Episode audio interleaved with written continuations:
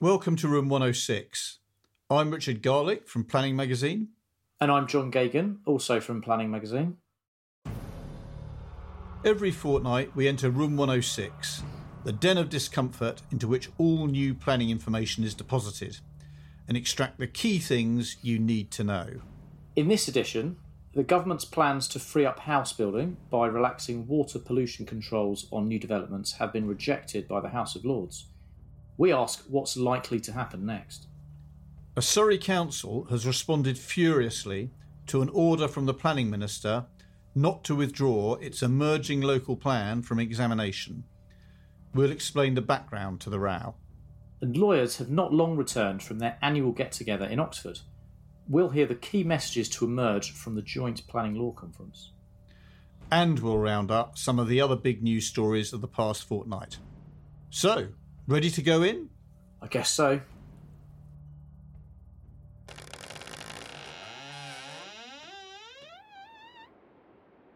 Well, here we are again in room 106.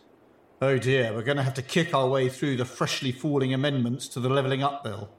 Yes, and it looks like there's been lots of correspondence between Spelthorne Council and Rachel Maclean, and a lot of it seems to have been written in capital letters. As ever, though, we have some help.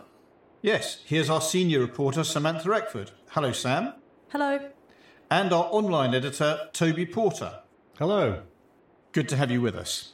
But, John, can I start with you and the news that the government has hit problems with its plans to free up house building by relaxing the rules on water pollution from new developments?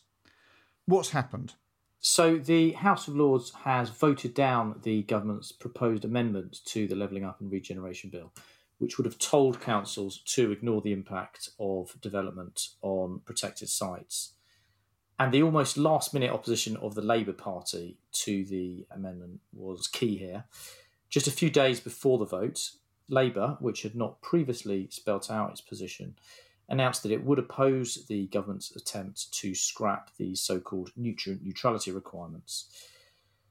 As background, the government last month tabled a series of amendments to the Levelling Up Bill in a bid to resolve this long running issue of nutrient neutrality and the hold up to housing permissions and housing delivery. If agreed, it would have seen local planning authorities told to assume that developments would not adversely affect areas affected by the advice and to ignore evidence to the contrary.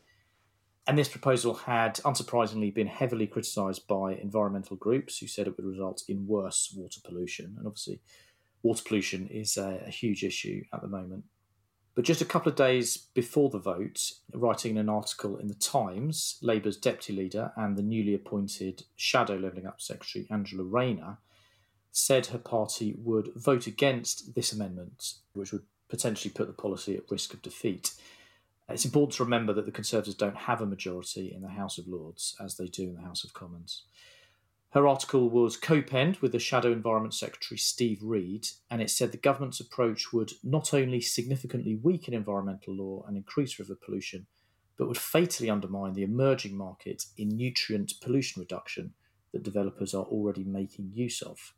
So the vote took place on the evening of Tuesday, September 12th. It was defeated by 192 votes to 161. Because of the late stage that the government introduced the amendment, it can't now try to amend the bill again in the House of Commons after it was defeated in the Lords. I think when I saw that news, I, I, I thought, oh well, you know, maybe the government will restore that clause when the um, when the bill goes back to the Commons, but that's not a possibility. Apparently not. No. Okay. So how have the planning and development sectors reacted to this? Generally, lawyers felt that the amendment was bad legislation. One described it as rushed and poorly thought through and they pointed out the lack of consultation on the proposals. But house builders and planning consultants who broadly think that the nutrient neutrality requirements are unduly restrictive and holding up housing planning permissions and delivery, they said this would mean the status quo would continue. One predicted many more years of delay and a doubling of the housing backlog. Okay, so what happens now? The Levelling Up and Housing Department issued a statement last week that basically told councils to carry on as normal with nutrient mitigation. It said nutrient neutrality remains a government priority and said a further announcement about next steps would be made in due course. It said that in the near term, it's important that planning decision making continues in the areas affected on the basis of the current legal framework, meaning that where mitigation is available, local authorities and developers should seek to progress sites. The statement went on to say the government is aiming to secure royal assent of the Levelling Up Bill, which has just finished its report stage in the House of Lords, before the King's speech on the 7th of November. So that's only six weeks away. In some of the national newspapers today and yesterday, the reports that Downing Street is drawing up plans for a new bill that would allow ministers to remove the nutrient neutrality requirements, and this would be included in the King's speech in November. According to reports in the Sunday Telegraph, the Prime Minister Rishi Sunak is absolutely determined to axe these rules, with the government planning to use the Conservatives' parliamentary majority in the House of Commons to secure the bill's passage. So watch this space. It's quite interesting, isn't it? It sounds like it might be another area where Rishi Sunak thinks there's a kind of culture war here, and um, it's a good sort of dividing line to be in a position where he's promoting house building uh, against what he's depicting as a a bit of European inspired red tape and trying to push Labour into a position where they're defending the so called red tape, although whether they will do when this gets a bit further down the line remains to be seen. Yes, I think that's right. And just after Christmas or around Christmas time, we had Labour criticising the government for proposing to water down the requirement for um, councils to meet their local housing need targets and accusing them of um, siding with NIMBYs. So it's perhaps useful for the um, for the government to be seen as um, backing house builders in this instance. It sort of shows the tension in Labour as well between the sort of environmental protection instincts and this pro house building stance that they've adopted. Okay, all very interesting. Thank you very much for that, John.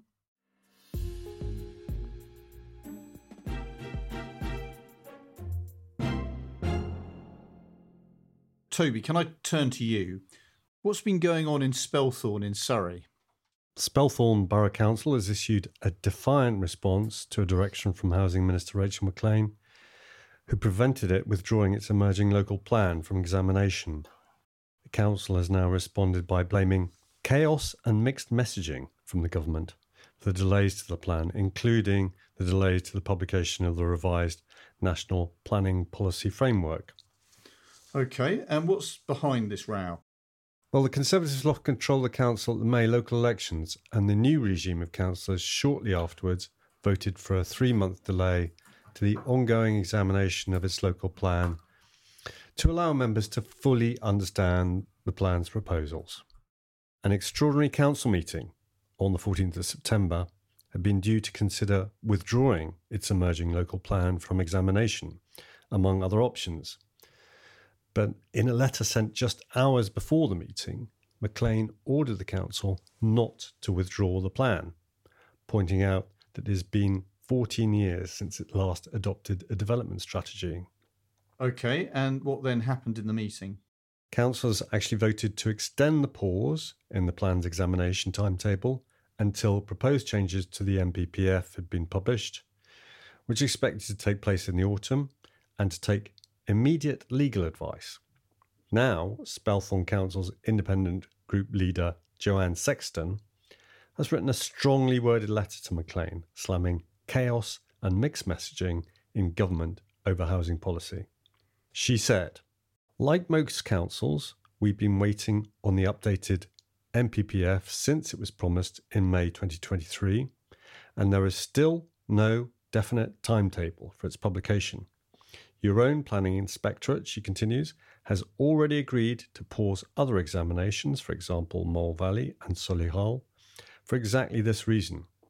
Her letter, backed by other smaller parties on the council, goes on to say that the council has been preparing its plan, in quotes again, through an unprecedented period of instability in the planning system, with major reforms being proposed which seem to change with the wind and she cites three housing and planning white papers between 2017 and 2022.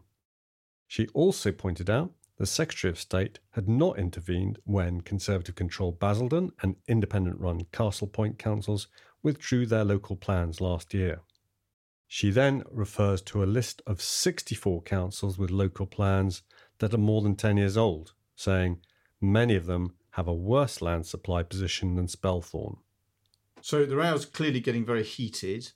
But what does she say about what she claims are inconsistencies between the um, the government's approach to different authorities?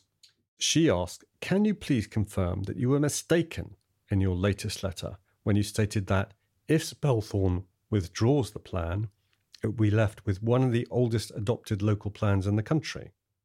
If you concede this point, does it follow that you should rescind the intervention, or is it your intention to intervene in the other councils with plans older than 2009?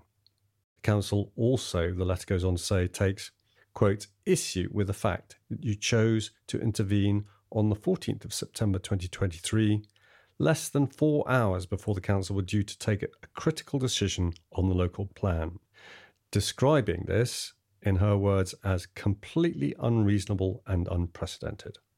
Okay, well, they sound like some pretty strong criticisms, and it does actually sound like some pertinent points about the inconsistencies she uh, she claims. What happens when you put those inconsistencies to the government? They just restated local plan policy and did not directly address the inconsistencies which Joanne Sexton pointed out. Okay, but coming back to the council considering withdrawing the plan, what was the council leader's justification for doing that? Well, in her letter, Joanne Sexton concluded the option of withdrawing the plan was included because it was felt that it may actually be more expedient to withdraw the plan and prepare a new Regulation 19 version and resubmit in time to meet the deadline of 30th of June 2025 rather than going through a protracted examination process which will possibly raise soundness issues and even longer delays at a later stage. Okay, interesting. So she's saying that maybe the um, putting it into examination would actually make the whole process take longer than it would do if they start again.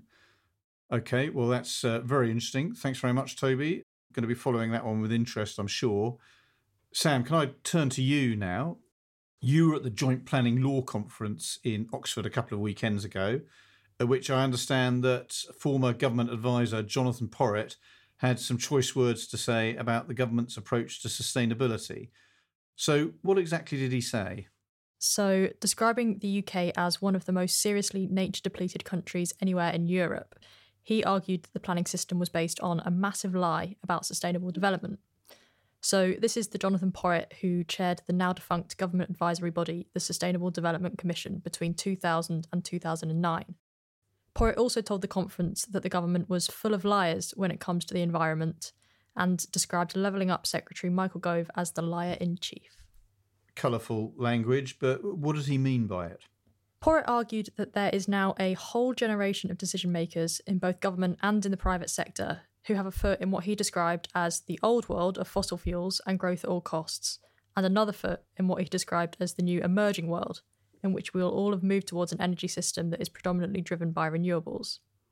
He went on to say, and I quote, The entire planning system today is based on that one massive lie that we can permanently look to meet the interests of people today without sacrificing the interests of people tomorrow. He said the planning profession was on the front line of trying to mitigate the consequences of being compelled to live in that lie, and described planning professionals as victims who are all dependent on a system that is inherently dysfunctional. He argued that the situation was largely to do with politicians who do not know any longer how to shape laws to deliver the outcomes that society now wants. It's a fairly scathing um, denunciation of the system. He seems to be saying that there's a two objectives of the of the planning system are irreconcilable in that in that they're trying to seeing both economic growth and um, sustainable development. They can't be pursued at the same time. You've got to choose one thing or the other. Is that is that what you sort of understood by his um, by his speech? Yes, he was suggesting that they those two principles don't seem to be able to coexist at the same time, and that you can't pursue both.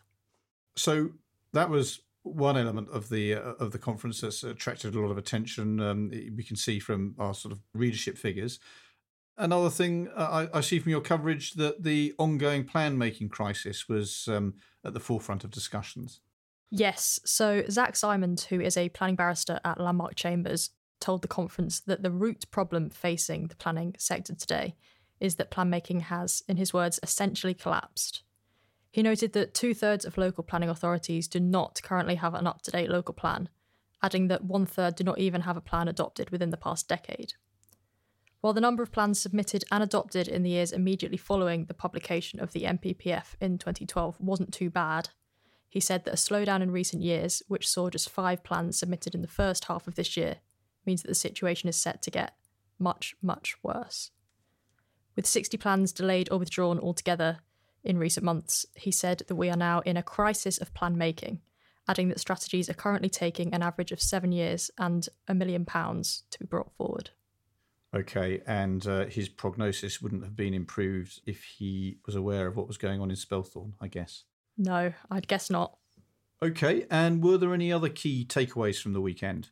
Yes, so there are probably two more that are worth highlighting. So, firstly, in delivering her legal update, Heather Sargent, who is a barrister at Landmark Chambers, said that there had been two general themes of the past year. The first of these, she said, is a continued, if not increasing, focus on climate change legal arguments, although she said that climate change grounds of challenge had so far been generally unsuccessful. Her second key theme of the past year was the continued relevance of EU environmental legislation. Meanwhile, according to Thea Osmund Smith, who is a barrister at number 5 Chambers, there's been a rapid increase in the number of solar appeals in the past year. However, she said that grid capacity remains a major constraint on development and on the government's ability to meet its energy targets. Okay, fantastic. Well, thanks very much for that. Good to get a précis of everything that went on in Oxford a couple of weeks ago.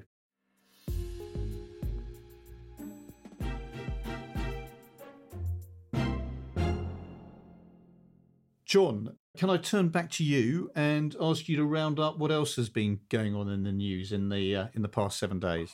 Yes. First up is more news on the Levelling Up and Regeneration Bill.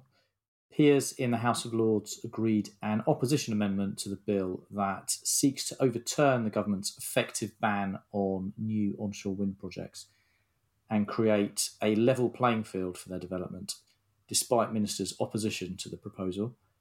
In other energy related news, the Prime Minister has vowed to introduce a national spatial plan for energy infrastructure and a fast track consenting route for transmission projects as part of what he calls comprehensive new reforms to the sector. Meanwhile, the Home Office has been ordered by West Lindsey District Council in Lincolnshire to halt work converting a former RAF base into accommodation for asylum seekers as the authority claims that the government department is breaking planning rules in doing so. And finally, the government's long delayed national policy statement for water resources infrastructure has come into force. It sets out key planning considerations and sustainability requirements for applications to the streamlined major infrastructure regime for such projects. And in a lighter note, in a post on X, formerly Twitter, the Housing Minister Rachel Maclean responded to a description by a political news website of what it called her crusade against NIMBYism by describing it as an important job.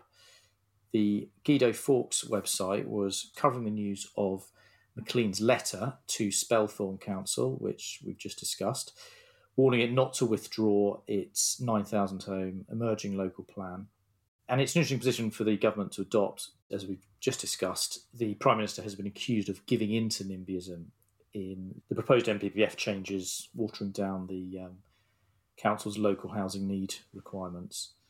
But I think many in the, um, particularly in the development sector, might challenge the idea that there is any such crusade by the government, given its recent record. Thanks very much, John. And of course, listeners can read more on all of the stories that we've been talking about today at planningresource.co.uk. Well, I think our work is done. Toby and Sam, thanks very much for that. I'll leave you sifting through the documents in, in room 106 and look forward to seeing you again soon. See you soon. Goodbye. John, let's get out before there are any more announcements or decisions.